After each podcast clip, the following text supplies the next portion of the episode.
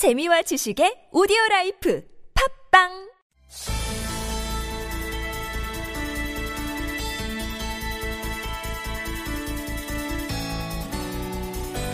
네, 정부가 예고한 행정 절차에 따르면 이틀 뒤입니다. 오는 30일에 4.16 세월호 참사 특별조사위원회의 활동은 강제로 종료돼야 합니다.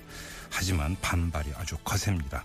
일단 아, 활동 기한을 계산하는 기점부터가 잘못됐다라고 하는 지적이 줄을 잇고 있고요. 여기에다가 새로 규명돼야 할 이 세월호의 진실이 계속해서 드러나고 있기 때문이죠.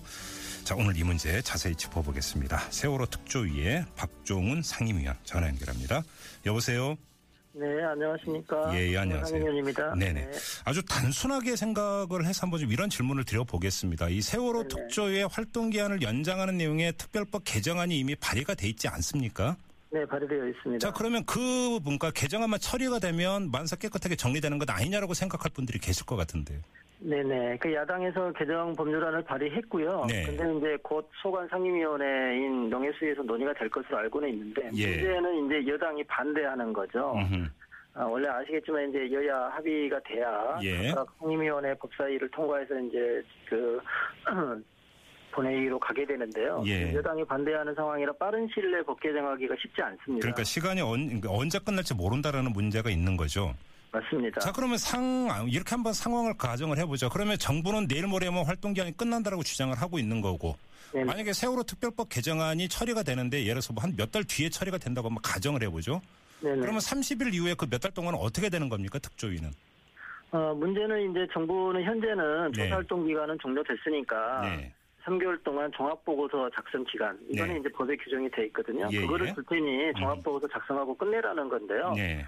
어, 사실은 이제 아시겠지만 이제 저희가 예정된 18개월 가운데 10개월 정도 조사를 해왔습니다. 네. 따라서 이제 종합보고서를 쓰려고 하면 조사 결과가 나와야 되는데 그렇죠. 지금 200여 건의 사건이 똑같이 병행적으로 지금 조사를 하고 있는 상황이라 네. 어, 종합보고서를 쓸 수 없는 거죠. 예, 예. 예. 그리고 이제 선체 조사를 안 하게 되면 음. 침몰의 원인을 대부 대다수 이제 밝힐 수 없는 상황이기도 하고요. 네. 그렇죠. 자, 이 문제 때문에 이제 그 전에도 한번 박종훈 상임위원과 직접 전화 연결해서 그 여쭤봤던 문제이긴 그 부분도 있는데 다시 한번 또. 확인을 해야 됩니다. 자, 네네. 세월호 특별법에 따르면 그 세월호 특조위 활동 기한은 최대 1년 6개월 18개월 아니겠습니까? 네네. 근데 이제 그 기점을 언제부터 잡냐의 문제잖아요. 네네. 어, 그러니까 어떻게 지금 그 정리를 해야 되는 겁니까?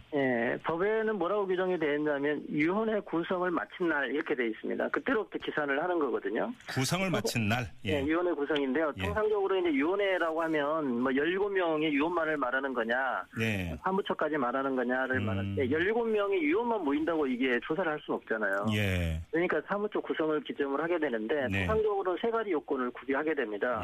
예. 법률적인 근거인 시행령이 시행돼야 되고요. 네. 인적으로는 일반 공무원 파견되고 별정직 공무원 채용해야 되고요. 네. 또 물적으로는 예산 배정을 해야 되는데 그 세 가지 중에 가장 마지막 날을 기준으로 하게 되죠. 예. 그래서 이제 2015년 8월 4일 음. 이날을 저희는 기점으로 삼는 거고요. 예. 만약에 그렇게 하지 않으면 어느 정도든가를 만약 예산 안 주고 끝까지 버티면 예. 시간만 가고 조사 하나도 못하고 끝날 수도 있는 거거든요. 그렇죠, 그렇죠. 들어가면. 예, 예. 그런데 근데 이제 그거는 문제가 있다고 정부 보거든요. 셈법은 세월호 특별법이 발효 날짜 이제 1월부터 2015년 1월부터로 이제 기산을 하는 거고요. 네네. 예. 근데 문제는 저희가 이제 1월, 2월에는 이른바 민간인 신분이었어요. 사실 예. 중지 행위를 하던 때였거든요. 네. 그리고 이제 3월에 됐다 하더라도 상임위원들이 몇몇 민간인들 도움받아서 시행령 가지고 정부안 가지고 갈등하고 예. 물정직 공무원 채용 절차에 들어갔기 때문에 음, 달랑 상임위원 다섯 명이 앉아가지고 무슨 조사를 할 수 있었겠어요. 예. 만약에 이제 정부 주장대로 1월 1일부터 계산을 하게 된다면 처음부터 정부는 이제 8개월가량 세월호 특조위의 조사 활동을 지연하거나 네. 방해했다고 하는 것을 스스로 인정하는 꼴밖에 안 되는 거죠. 알겠습니다. 그리고 좀 최근에 불거진 얘기 하나만 좀 여쭤봐야 될 것 같은데 네네. 정치권에서 지금 나왔던 이야기를 종합하면 네. 뭐 대통령이 7시간을 조사하지 않으면 그 특조위 활동 기한을 연장해 주겠다라고 하는 뭐 거래 시도가 있었다. 뭐 이런. 이, 이야기가 나오지 않았습니까? 예, 저도 이제 더불어민주당 우상호 원내대표님한테 직접 들은 이야기이긴 한데요. 예, 예. 그런데 이제 이제 와서 이제 새누리 쪽에서는 그걸 비난하고 있는데 예. 사실 이제 저희 느낌으로는 음. 혹시 이제 여당 쪽에서도 네. 지금 선처가 인양되지도 않았고 인양된 선처를 반드시 제3의 네. 기관인 특조위가 검사를 해야 된다, 조사해야 된다는 거는 다들 상식적으로 인정이 되잖아요. 예. 그러다 보니까 기간 연장에 대해서는 내부적으로는 좀 동의하는 사람들이 있는 것 같은데 새누리당 안에 다만 이제 예. 그거를 이제 대통령 음, 7시간이라고 하는 상징적인 표현을 통해서 그거는 네. 빼달라는 취지 아닌가. 예. 어, 뭐 지금은 부인하고 있습니다만 하여튼 그렇게 이해를 했었습니다. 그러나 저희는 이제 어, 사실상 뭐 대통령을 제대로 조사할 수 있느냐 없느냐하고는 별개로 네. 어, 저 처음부터 그 제외하고 대통령은 뭐 A라고 하는 이렇게 성역을 음. 두고 있는 거는 그거는 할 수 없는 일이기 때문에 네. 제 입장에서는 그거를 받을 수는 없는 거죠. 혹시라도 세월호 특조위 쪽 관계자에게도 혹시 그러한 어떤 의사타진은 없었습니까? 저희한테는 없었던 걸로 알고 있습니다. 그렇습니까? 네네. 예, 알겠습니다. 자, 그리고 지금 이제 그, 어, 철근 이야기가 지금 불거진 상태인데. 네네네. 저 우리 애청자 여러분들 이해를 좀 돕기 위해서 그러니까 아주 쉽게 좀 설명해 주십시오. 뭐가 문제인 겁니까? 이 철근 문제는. 예, 예. 그러니까 그 이전에는 네. 그 세월호가 선택했던 화물 가운데 제주 해군기지 건설이라고 하는 예. 근데 사실 이제 그건 정부가 추진하고 있는 거였죠. 네. 어, 거기에 그 선적되는 화물이 없었던 거로 그렇게 이야기가 됐었거든요. 그러니까 예. 한마디로 이제 정부 쪽에서 그거를 은폐하거나 감췄던 거로 보이는데 네. 최근에 이제 저희가 조사하는 과정에서 과적을 했는데 그 중에 이제 철근이 있고 그게 410톤입니다. 사, 철근만. 410톤. 예, 철근만. 예. 그중에 최소한 278톤 정도는 음. 제주 해군- 해군기지 건설용으로 운반된 거는 명확하다는 거거든요. 예. 물론 이제 저희가 그 사건은 따로 지금 조사를 계속하고 있기 때문에 네. 어, 이 톤수보다 더 많은 톤수가 갔는지 다른 거는 안 갔는지 이걸 다 조사를 해봐야 되지만 예. 그것은 어떤 의미를 가져오게 되냐면 음. 어, 그 이전에 왜 정부가 그걸 감췄을까 왜 말하지 않았을까 알고 있으면서도 네. 그러니까 해군기지 건설용이기 때문에 두 가지 문제가 생긴 하나는 음. 그런 철근 때문에 더더욱 과적이 발생하거나 더 심화된 것은 아닐까. 네. 또 하나는 해군기지 건설용이니까 시급하니까 무리하게 출항한 것은 아닐까. 음흠. 이런 이제 의혹들이 나오는 것입니다. 예. 음, 그두 가지. 만약에 그게 확인이 된다면 이제 정부 책임이 더욱더 예. 가중되는 것이죠. 근데 이제 검찰 수사 결과에서는 철근 286톤하고 H빔 37톤이 네네. 실렸다고 발표를 하지 않았었습니까? 네, 그렇습니다. 근데 저희가 이번에 예. 그 아주 전수조사를 했거든요. 단순히 소리만 따진 게 아니라요. 예, 예. 이제 관계되는 사람들을 불러서 다 확인을 했던 건데요. 네.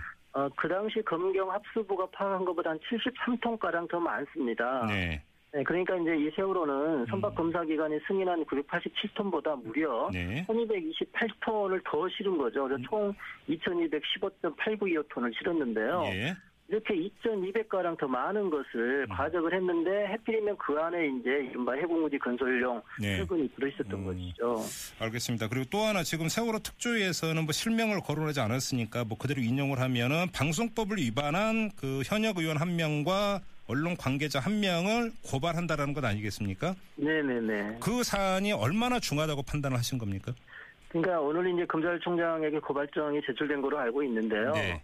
이미 이제 언론을 통해서 상당 부분 보도된 바와 같이 예. 방송법 제4조 2항에는 예. 누구든지 방송 편성에 관하여 예. 방송법 또는 타법률에 의하지 않고는 어떤 규제나 간섭을 할 수 없게 돼 있어요. 네네. 그거를 만약에 해가지고 그 규정을 위반해서 방송 편성에 관해서 규제나 간섭을 하게 되면 네. 이제 2년 이하의 징역 또는 3천만 원 이하의 벌금에 처하게 돼 있습니다. 예. 왜 이런 조항을 만들었겠어요? 그게 언론, 방송은 국가 권력의 간섭과 규제로부터 독립해야 된다는 것을 말하고 있겠죠. 예. 근데 이제 저희가 조사한 바에 의하면 어, 특별 판단은 이렇습니다. 세월호 참사와 관련한 해경 비판을 자제하라거나 예. 관련 뉴스를 수정 변경하게 하는 음, 등 음. 방송 편성에 유보하게 개입한 거로 네. 이렇게 확인되고 있습니다.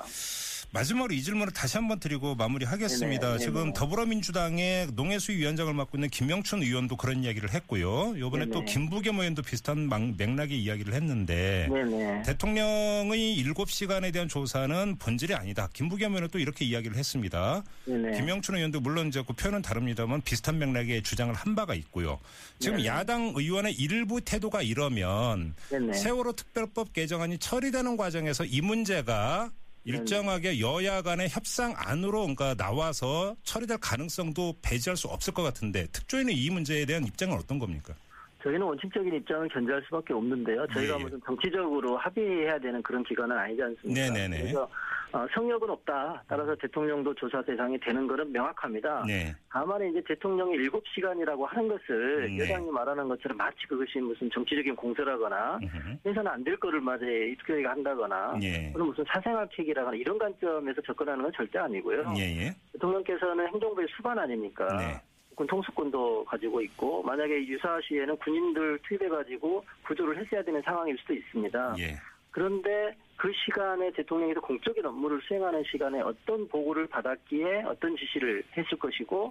근데 왜 몇 시간 후에 이분이 이제 전혀 그 맥락에 닿지 않는 말씀을 하시게 됐을까? 예. 이거는 이제 국가 최고 행정부 수반자로서 음. 이 시스템에 관한 거거든요. 예. 재난에 대해서 어떻게 앞으로 대통령이 대응해야 되나는. 예. 그러니까 이거는 개인의 문제라고 보기는 어렵고 대통령의 재난에 대한 어떤 국가 시스템에 관한 문제이기 때문에 저희는 반드시 조사가 돼야 된다고 보고요.